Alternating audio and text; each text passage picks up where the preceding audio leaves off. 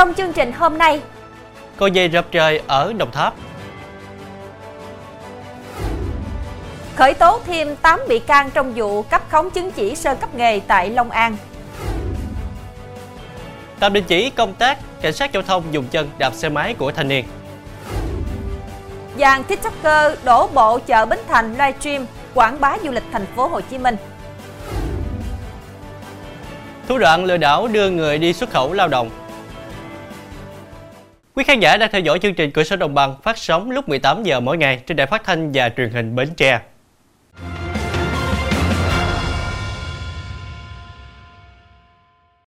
Thưa quý vị, những ngày gần đây, trên những cánh đồng ở quanh vùng đệm của vườn quốc gia Tràm Chim thuộc huyện Tam Nông, tỉnh Đồng Tháp xuất hiện rất nhiều đàn cò về kiếm ăn. Những đàn cò thảnh thơi tìm kiếm thức ăn trên đồng ruộng, khi tung cánh thì bay rợp trời, tạo nên cảnh tượng vô cùng đẹp mắt. Vì đang vào thời điểm bà con nông dân vệ sinh đồng ruộng, làm đất và chuẩn bị gieo xạ vụ lúa đông xuân, nên trên đồng có nhiều loại côn trùng, cá, tôm, cua, ốc. Đây là thức ăn ưa thích của loài cò, do đó từ khắp nơi chúng đến đây tìm kiếm thức ăn. Đàn cò bao gồm nhiều loại như cò trắng, cò quắm, cò ốc, trong đó cò ốc có tên trong sách đỏ Việt Nam. Cò quắm là một trong những loài đang bị đe dọa nghiêm trọng ở khu vực Đông Nam Á, cần được bảo vệ nghiêm ngặt.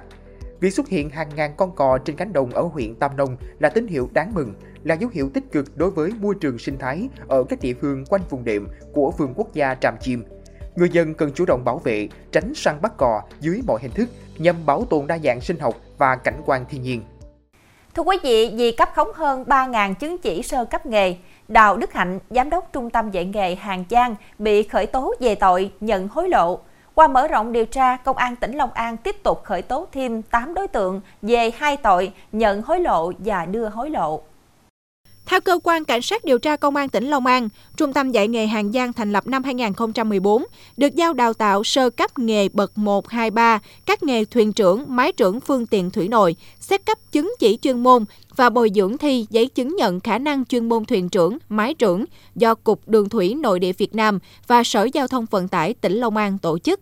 Lợi dụng quyền hạn là giám đốc Trung tâm dạy nghề Hàng Giang, từ năm 2019 đến đầu năm 2023, bị can Đào Đức Hạnh không tiến hành chiêu sinh đào tạo nghề theo quy định mà nhận tiền từ các đối tượng trung gian bên ngoài.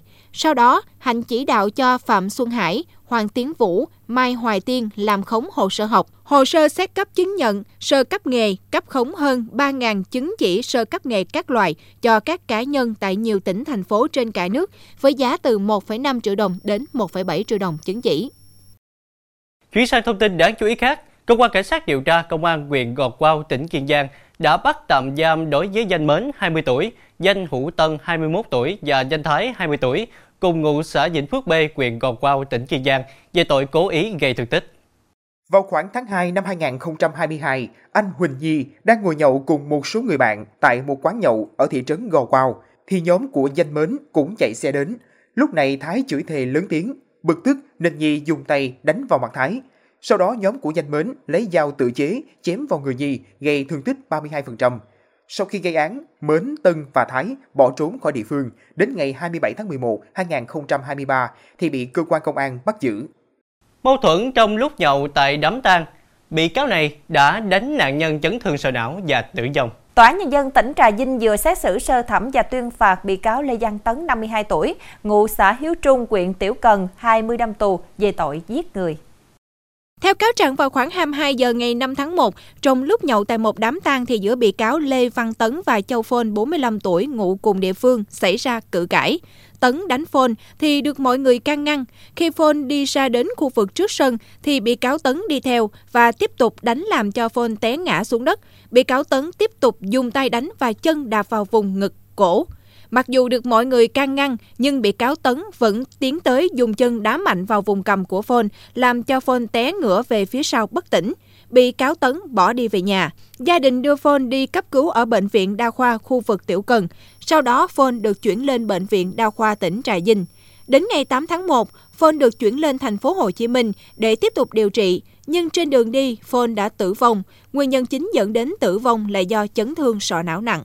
Cũng một thông tin pháp luật đáng chú ý, tại Đồng Tháp, Tòa án Nhân dân thành phố Sa Đéc vừa đưa ra xét xử sơ thẩm vụ án hình sự trộm cắp tài sản và tuyên phạt tổng mức án 3 năm 6 tháng tù đối với 3 bị cáo cùng ngụ ấp Tân Lộc A, xã Tân Dương, huyện Lai Vung. Cụ thể, Trần Ngọc Lâm, 20 tuổi, 1 năm 6 tháng tù, Trần Ngọc Lễ, 19 tuổi, em trai Lâm, 9 tháng tù và Nguyễn Thanh Tuấn lãnh 1 năm 3 tháng tù. Theo cáo trạng, tối ngày 15 tháng 4, Lâm, Lễ và Tuấn rủ nhau đi tìm tài sản lấy trộm. Cả nhóm thực hiện 4 vụ, lấy trộm 4 chiếc xe máy trên địa bàn thành phố Sa Đéc và huyện Châu Thành, tỉnh Đồng Tháp. Khi cả nhóm mang tài sản đi cất giấu thì bị cơ quan công an phát hiện bắt giữ. Quá trình điều tra, các bị cáo còn khai nhận đã thực hiện 4 vụ trộm xe máy khác tại thành phố Sa Đéc và các huyện Lai Vung, Lấp Vò. Tại phiên tòa, các bị cáo đã thừa nhận hành vi vi phạm. Ngoài án phạt tù, các bị cáo phải bồi thường hơn 10 triệu đồng cho 2 bị hại. Trong phần sau sẽ có: ba con cá voi dài gần 20 mét ngoi lên mặt nước săn mồi ở Cô Tô, 61 người ngộ độc ở Thủ Đức đêm Trung thu là do bánh su kem.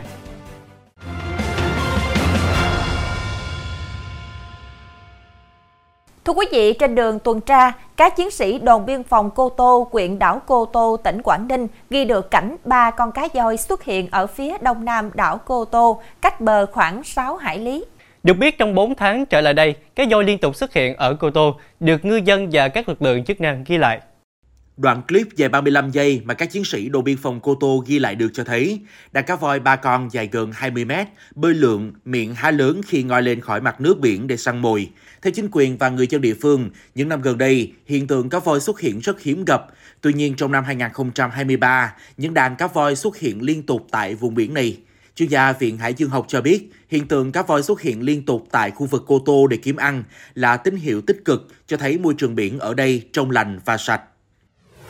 Cũng trong hôm qua, Ban Quản lý Khu Bảo tồn Biển đảo Cồn Cỏ, Quảng Trị tiếp nhận và thả cá thể đồi mồi dứa, tức rùa biển, nặng 40 kg, có chiều dài thân 80 cm, chiều rộng thân 55 cm về biển. Trước đó, trong quá trình đánh cá, các ngư dân ở thôn 7, xã Triệu Vân, huyện Triệu Phong phát hiện cá thể rùa biển nói trên mắc vào lưới. Sau khi tháo lưới, người dân đã báo tin cho cơ quan chức năng để triển khai cứu hộ. Tiếp nhận thông tin, Ban Quản lý Khu Bảo tồn Biển đảo Cồn Cỏ đã cử cán bộ chuyên trách về địa phương, phối hợp chính quyền xã Triệu Vân, đồn biên phòng Triệu Vân và người dân kiểm tra sức khỏe, thu thập các thông tin của các thể rùa mắc lưới và thả trở lại biển an toàn. Trưa nay, Công an thành phố Thủ Đức cùng các đơn vị nghiệp vụ Công an thành phố Hồ Chí Minh tiếp tục điều tra nguyên nhân người đàn ông tử vong bất thường trên đường Cây Keo. Nạn nhân là chủ một dãy trọ trên đường Cây Keo, thành phố Thủ Đức, thành phố Hồ Chí Minh. Rạng sáng nay, người dân phát hiện nam thanh niên nằm bất tỉnh trên vỉa hè đường Cây Keo, phường Tam Phú, thành phố Thủ Đức nên hỗ trợ đưa đi cấp cứu, nhưng nạn nhân đã tử vong bất thường. Danh tính nạn nhân được xác định là anh T, tên gọi tắt, 34 tuổi, ngụ thành phố Thủ Đức, thành phố Hồ Chí Minh, chủ một dãy trọ trên đường Cây Keo, phường Tam Phú. Hiện trường để lại một số dấu vết có dấu hiệu của một vụ án mạng. Hiện Công an thành phố Thủ Đức đang phối hợp với các đơn vị trích xuất camera an ninh, lấy lời khai những người liên quan để điều tra làm rõ vụ việc. Thưa quý vị, Phòng Cảnh sát Giao thông BC08 Công an thành phố Hồ Chí Minh cho biết đã tạm đình chỉ công tác đối với một chiến sĩ thuộc đội Cảnh sát Giao thông Bàn Cờ do có hành vi đạp vào xe máy của người vi phạm luật giao thông. Cán bộ Cảnh sát Giao thông liên quan trong vụ việc là Đại úy Dương Hải của đội Cảnh sát Giao thông Bàn Cờ thuộc Phòng Cảnh sát Giao thông Công an thành phố Hồ Chí Minh. Theo phòng BC08, nam thanh niên vi phạm cố tình bỏ chạy nên cảnh sát giao thông đuổi theo, dùng chân đạp ngã xe người này. Qua xác minh, vụ việc xảy ra khoảng 12 giờ 15 phút ngày 5 tháng 12 trên đường 3 tháng 2, quận 10. Lúc này, Đại úy Hải phát hiện H, 30 tuổi, chạy xe màu trắng, có hành vi vi phạm, không đi bên phải theo chiều đi của mình, nên ra hiệu lệnh dừng phương tiện để xử lý. H cố tình không chấp hành hiệu lệnh dừng của cảnh sát giao thông mà tăng ga bỏ chạy, luồn lách qua nhiều phương tiện, hướng về đường Cao Thắng. Đại úy Hải thấy người này có dấu hiệu tội phạm, cố tình tìm cách trốn chạy nên truy đuổi. Khi đến đoạn trước nhà hát Hòa Bình, đường 3 tháng 2, quận 10, Đại úy Hải đã áp sát và dùng chân đạp vào phương tiện để ép ngã đối tượng. Nhưng Hắc vẫn cố tình tìm cách để trốn tránh nên lạc tay lái va vào một phương tiện khác, không gây thương tích cho người đó. Lúc này, một cảnh sát giao thông đội Bàn Cờ đến và cùng người dân ngăn chặn người vi phạm. BC08 nhận thấy hành vi dùng chân đạp vào phương tiện của Đại úy Hải là không đúng, gây phản cảm và nguy hiểm cho người tham gia giao thông. BC08 tạm đình chỉ công tác đối với Đại úy Hải để tiến hành xác minh, xử lý theo đúng quy định pháp luật. Thưa quý vị, vào dịp cuối năm, nhu cầu thuê xe ô tô tự lái tăng cao. Thủ tục thuê xe đơn giản nên rất nhiều đơn vị cá nhân đã sập bẫy các đối tượng lừa đảo bị chiếm đoạt xe, mang đi cầm cố hoặc bán cho người khác. Cơ quan Cảnh sát điều tra Công an quận Bắc Từ Liêm, thành phố Hà Nội vừa khởi tố vụ án khởi tố bị can đối với Hoàng Thị Huyền, sinh năm 1979, ngụ tại phường Nhân Chính, quận Thanh Xuân, để điều tra về tội lừa đảo chiếm đoạt tài sản bằng thủ đoạn trên. Hoàng Thị Huyền vốn không có nghề nghiệp ổn định. Khoảng tháng 3 năm 2023, do khó khăn về tài chính, Huyền đã nảy sinh ý định thuê xe ô tô, sau đó mang đi cầm cố lấy tiền chi tiêu cá nhân. Huyền liên tục thuê thêm xe, một mặt mang đi cầm cố, mặt khác dùng để đổi xe đã cầm cố trả cho chủ xe. Từ khoảng tháng 4 năm 2023 cho đến khi bị bắt, Huyền đã cùng đồng bọn thuê 13 xe ô tô tự lái tại các quận Nam Từ Liêm, Cầu Giấy, Hoàng Mai, Tây Hồ, sau đó mang đi bán hoặc cầm đồ với số tiền khoảng 1,5 tỷ đồng nhằm chiếm đoạt tài sản. Cơ quan công an khuyến cáo các hộ kinh doanh và cá nhân cho thuê xe tự lái cần xác minh kỹ thông tin của người đến thuê xe và yêu cầu cung cấp các giấy tờ tùy thân như căn cước công dân, hộ khẩu thường trú một cách cụ thể. Khi cho thuê xe, phải lắp thêm thiết bị định vị giám sát lộ trình di chuyển của người thuê xe. Tiếp đó chương trình với thông tin. Ban Quản lý An toàn thực phẩm thành phố Hồ Chí Minh xác định nguyên nhân khiến 61 người ngộ độc thực phẩm sau tiệc Trung thu tại chung cư Plum Heights, thành phố Thủ Đức hồi cuối tháng 9 là do bánh su kem. Kết quả được cơ quan này công bố vào hôm qua sau quá trình điều tra 11 bước tìm nguyên nhân vụ ngộ độc. Theo đó, xét nghiệm mẫu bánh cho kết quả nhiễm các vi sinh vật Salmonella spp, Bacillus cereus, coliform. Kết luận này trùng với giả thuyết ban đầu của các chuyên gia y tế khi vụ việc vừa xảy ra. Đây là những tác nhân hàng đầu gây ngộ độc thực phẩm, có nhiều vụ quy mô lớn trên toàn cầu. Trong đó, Salmonella, Bacillus cereus là thủ phạm khiến hàng trăm học sinh ở Nha Trang ngộ độc, trong đó một bé tử vong cuối năm ngoái. Số người ăn bánh su kem tại đêm tiệc Trung thu của chung cư Palm Heights hôm 29 tháng 9 được xác định là 118, trong đó 61 người bị ngộ độc, 25 trường hợp nhập viện điều trị, 36 người tự mua thuốc điều trị. Một trường hợp tử vong là bé gái 6 tuổi, con của một nhân viên vệ sinh tại chung cư, ăn gần 2 phần bánh được mẹ mang về nhà từ đêm tiệc và để qua đêm. Ban Quản lý An toàn thực phẩm thành phố Hồ Chí Minh khẳng định sẽ xử lý theo thẩm quyền đối với cơ sở gây ra vụ ngộ độc thực phẩm này. Thưa quý vị, lần đầu tiên chợ Bến Thành tọa lạc tại quận 1 thành phố Hồ Chí Minh thí điểm việc kinh doanh và quảng bá trên nền tảng TikTok ở Việt Nam. Hoạt động nhằm thu hút hơn nữa lượng khách tham quan lẫn gia tăng số lượng hàng hóa bán hỗ trợ cho bà con tiểu thương. Trong thời gian 6 ngày từ ngày 11 đến ngày 16 tháng 12, có khoảng 70 người có sức ảnh hưởng trên mạng xã hội được mời đến chợ Bến Thành để livestream, review các món ăn cũng như đặc sản đang bày bán tại đây. Các gian hàng về vải, áo dài truyền thống cũng sẽ được các TikToker giới thiệu đến du khách và người tiêu dùng. Những người thực hiện mong muốn thông qua hoạt động livestream bán hàng không chỉ mở ra cánh cửa mới cho phát triển thương mại điện tử trên nền tảng xã hội, đặc biệt là mua bán hàng qua các buổi livestream, mà mô hình này còn giúp đổi mới và sáng tạo trong quảng bá ngành du lịch thành phố. Trong phần sau của chương trình, anh ra mắt bộ sưu tập đồng xu in hình khủng long. Thủ đoạn lừa đảo đưa người đi xuất khẩu lao động.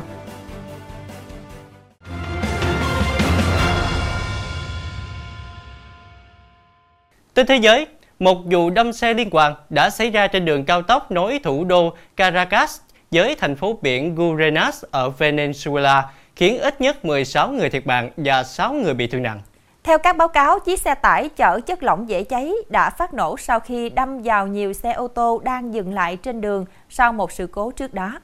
Thứ trưởng Bộ Xử lý Thảm họa và Bảo vệ Dân sự Pérez Ambuera cho biết vụ tai nạn liên quan đến 17 phương tiện cơ giới và hỏa hoạn xảy ra sau đó. Nguyên nhân ban đầu được xác định là do một xe tải lao vào các phương tiện tạm dừng trên đường cao tốc sau một vụ tai nạn trước đó. Lực lượng chức năng đã phong tỏa toàn bộ tuyến đường cao tốc này để tạo thuận lợi cho hoạt động cứu hộ, cứu nạn. Công ty in tiền Hoàng gia Anh Royal Mint vừa hợp tác với Bảo tàng Lịch sử Quốc gia Anh cho ra mắt bộ sưu tập đồng 50 xu in hình các loài khủng long thời tiền sử. Và mặc dù chỉ là đồng 50 xu, nhưng giá trị thực tế của những đồng tiền này lại cao hơn rất nhiều. Ba loại khủng long được in lên các mẫu đồng tiền xu này là khủng long bạo chúa Tyrannosaurus, khủng long vây kiếm Stegosaurus và khủng long cổ dài Diplodocus.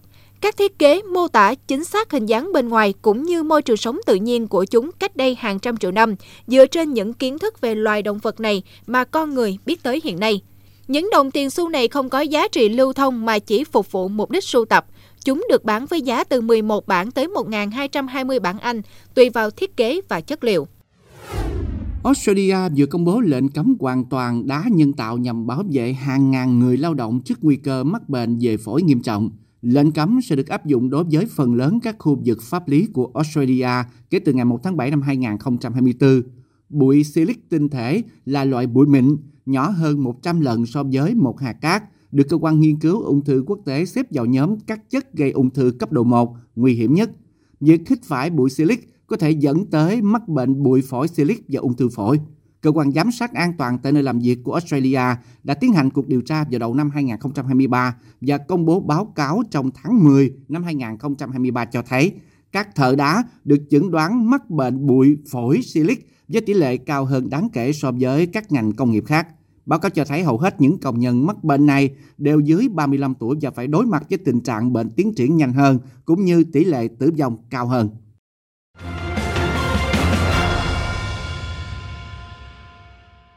Thưa quý vị, lợi dụng tâm lý nôn nóng muốn nhanh chóng đi làm việc ở nước ngoài sau đại dịch Covid-19 và sự thiếu hiểu biết về pháp luật của một bộ phận người lao động, thời gian gần đây, một số tổ chức cá nhân không có chức năng đưa người lao động đi làm việc ở nước ngoài đã sử dụng mạng xã hội để lừa đảo người lao động. Theo ghi nhận, không ít người mong muốn sang nước ngoài làm việc đã tin theo những lời dụ dỗ hứa hẹn của các cá nhân tổ chức đường dây cò mồi xuất khẩu lao động để rồi mất trắng tài sản. Sử dụng mạng xã hội Facebook để quảng cáo dịch vụ xuất khẩu lao động, khi có người tìm hiểu, Phạm Văn Thắng tự lập nhóm Zalo ảo để tư vấn thỏa thuận. Với lời hứa đưa lao động ra nước ngoài làm việc với chi phí rẻ, mức lương cao, nhưng tiêu chuẩn tuyển chọn thấp, được bao trọn hồ sơ, thủ tục, Thắng yêu cầu mỗi lao động chuyển tiền cho mình mỗi lần từ 250 đến 3.000 đô la Mỹ. Với thủ đoạn trên, Phạm Văn Thắng đã lừa đảo của hàng chục bị hại trên cả nước với tổng số tiền hơn 700 triệu đồng. Đối tượng đưa ra thông tin gian dối, cho rằng có cái khả năng nắm bắt thông tin cũng như là làm việc trong các cơ quan quản lý nhà nước, có khả năng giúp cho những cái người có nhu cầu đi xuất khẩu lao động thực hiện được cái mơ ước nguyện vọng của mình. Các công ty này chạy quảng cáo trên các nền tảng xã hội, những người có nhu cầu đi xuất khẩu lao động lập tức là sẽ trao tiền, tài sản vật chất cho các đối tượng và đối tượng từ đó thì tìm cách chiếm đoạt cái tài sản này. Nhằm dẫn dụ người có nhu cầu xuất khẩu lao động, các đối tượng cò mồi hoặc tổ chức không có chức năng đưa người lao động đi làm việc ở nước ngoài đã lập cả website để quảng cáo. Những trang này được xây dựng khá chuyên nghiệp, đăng tải nhiều hình ảnh, thông tin tuyển dụng lao động đi làm việc tại các thị trường có thu nhập cao như Nhật Bản, Hàn Quốc hay một số quốc gia châu Âu. Tuy nhiên, đa số đều không có địa chỉ giao dịch, làm việc. Một số đối tượng khác lại xây dựng website có hình thức gần giống với website chính thức của các doanh nghiệp đã đăng ký với Cục Quản lý Lao động ngoài nước. Họ lập các trang web có những hình ảnh rồi đưa ra những thông tin về quy trình thủ tục đưa người lao động đi làm việc nước ngoài và đưa ra những cái kết quả, chẳng hạn có những hình ảnh người lao động đang làm việc nước ngoài. Nên tất cả những cái hình ảnh đấy thường họ lấy từ các cái chương trình cá nhân người lao động thành công hoặc là đấy để gắn vào cho mình để là dụ dẫn, dụ dỗ lừa đảo người lao động. Đa số nạn nhân của lừa đảo xuất khẩu lao động đều ở xa hoặc qua giới thiệu nên tin tưởng không đến làm việc trực tiếp mà chỉ liên hệ, trao đổi thông qua mạng xã hội và số điện thoại. Khi đến thời hạn mà không được xuất cảnh, người lao động liên hệ thì các tài khoản và số điện thoại này đều sẽ khóa hoặc chặn liên lạc. Chúng tôi khuyến cáo người dân đó là phải xác minh, tìm hiểu thật kỹ về những cái công ty mà thu tiền, cái đối tượng mà đưa ra những cái thông tin có khả năng đưa người đi xuất khẩu lao động. Xác minh có thể thông qua gì? Thông qua những cái người có nhiều cái kỹ năng, nhiều cái kinh nghiệm trong xuất khẩu lao động. Xác minh tên doanh nghiệp có cái khả năng xuất khẩu lao động tại website của Bộ Lao động Thương binh Xã hội. Vụ đưa động đi làm việc nước ngoài thì một trong điều kiện của các doanh nghiệp đấy là phải có trang thông tin điện tử của doanh nghiệp. Các cái hợp đồng cung ứng lao động ngoài nước mà đã được Cục Quản lý Lao động cho phép làm thì được đăng tải đến đấy để công khai thông tin rõ các điều kiện tiêu chuẩn đi làm việc nước ngoài để người lao động vừa biết được đây là những cái đơn vị mà được phép. Thứ hai là những cái hợp đồng mà mình được làm trong đó kể cả các quyền lợi người lao động. Hiện tại, người có nhu cầu đi xuất khẩu lao động có thể tra cứu thông tin về doanh nghiệp có giấy phép hoặc những công ty vi phạm tại trang thông tin điện tử của Cục Quản lý Lao động ngoài nước tại địa chỉ www.dolab.gov.vn. Việc tra cứu rất đơn giản, vì thế mỗi người dân cần nâng cao cảnh giác, chủ động tìm hiểu các thông tin liên quan đến quyền và lợi ích của mình, đừng để sập bẫy lừa xuất khẩu lao động trên mạng. Thông tin vừa rồi cũng đã khép lại chương trình hôm nay. Hẹn gặp lại quý khán giả lúc 18 giờ ngày mai trên Đài Phát thanh và Truyền hình Bến Tre. Thu Quyền, Thanh Nhã xin kính chào tạm biệt và kính chúc quý khán giả một buổi tối với thật nhiều điều tốt lành.